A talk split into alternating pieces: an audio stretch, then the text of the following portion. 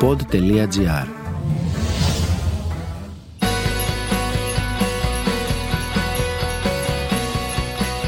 Τι φάση.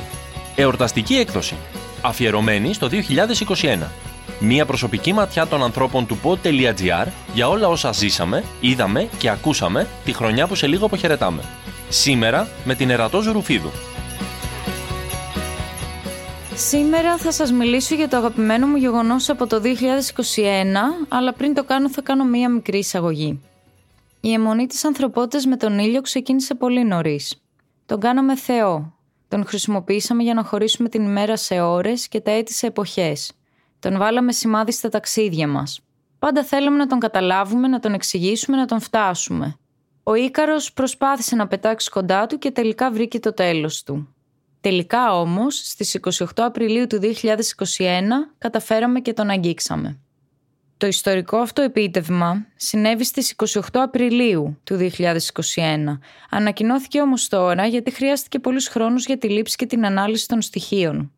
Η Dr. Νίκολα Φόξ, διευθύντρια του Τμήματος Επιστήμης Ηλιοφυσικής της NASA, είπε «Φτάσαμε τελικά. Η ανθρωπότητα άγγιξε τον ήλιο. Όπως η προσεδάφιση στη σελήνη επέτρεψε στους επιστήμονες να κατανοήσουν πώς αυτή σχηματίστηκε, έτσι και το άγγιγμα του ήλιου αποτελεί ένα γιγάντιο βήμα για την ανθρωπότητα, το οποίο θα μας βοηθήσει να ανακαλύψουμε κρίσιμες πληροφορίες για το κοντινότερο σε εμάς άστρο και για την επιρροή του στο ηλιακό σύστημα. Αρχικά το σκάφος Πάρκερ είναι ξεχωριστό γιατί κάνει ένα ταξίδι λίγο ανάποδο. Δηλαδή, ενώ τα άλλα σκάφη που έχουμε στείλει στο διάστημα πάνε προς τα έξω, αυτό πάει προς τα μέσα. Το σκάφος, το οποίο εκτοξεύτηκε το 2018, είχε ως στόχο να φτάσει πιο κοντά στον ήλιο από οποιοδήποτε άλλο. Βέβαια, όταν λέμε άγγιξε τον ήλιο, δεν εννοούμε κυριολεκτικά. Εννοούμε ότι έχει φτάσει κάποια εκατομμύρια χιλιόμετρα πάνω από την ορατή επιφάνειά του και έχει μπει πλέον στο στέμα του.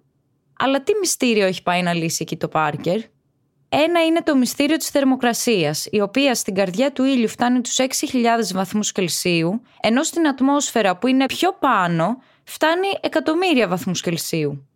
Έχει επίσης πάει εκεί για να μας βοηθήσει να κατανοήσουμε καλύτερα τη διαδικασία κατά την οποία η εκροή ηλεκτρονίων, πρωτονίων και βαρέων ιόντων μετατρέπεται σε ηλιακό άνεμο.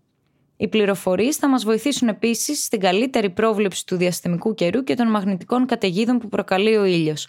Κάτι δηλαδή σαν ένα μετεωρολογικό μπαλόνι μεταξύ άλλων.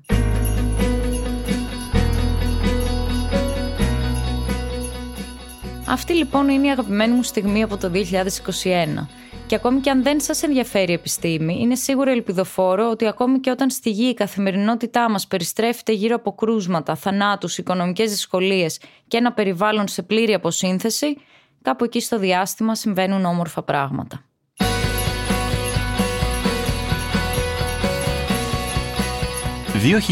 «2021. Τι φάση» Αποχαιρετώντας αυτή τη χρονιά και αναζητώντας τι θα αφήσει στη μνήμη μας. Με την υπογραφή των ανθρώπων του pod.gr.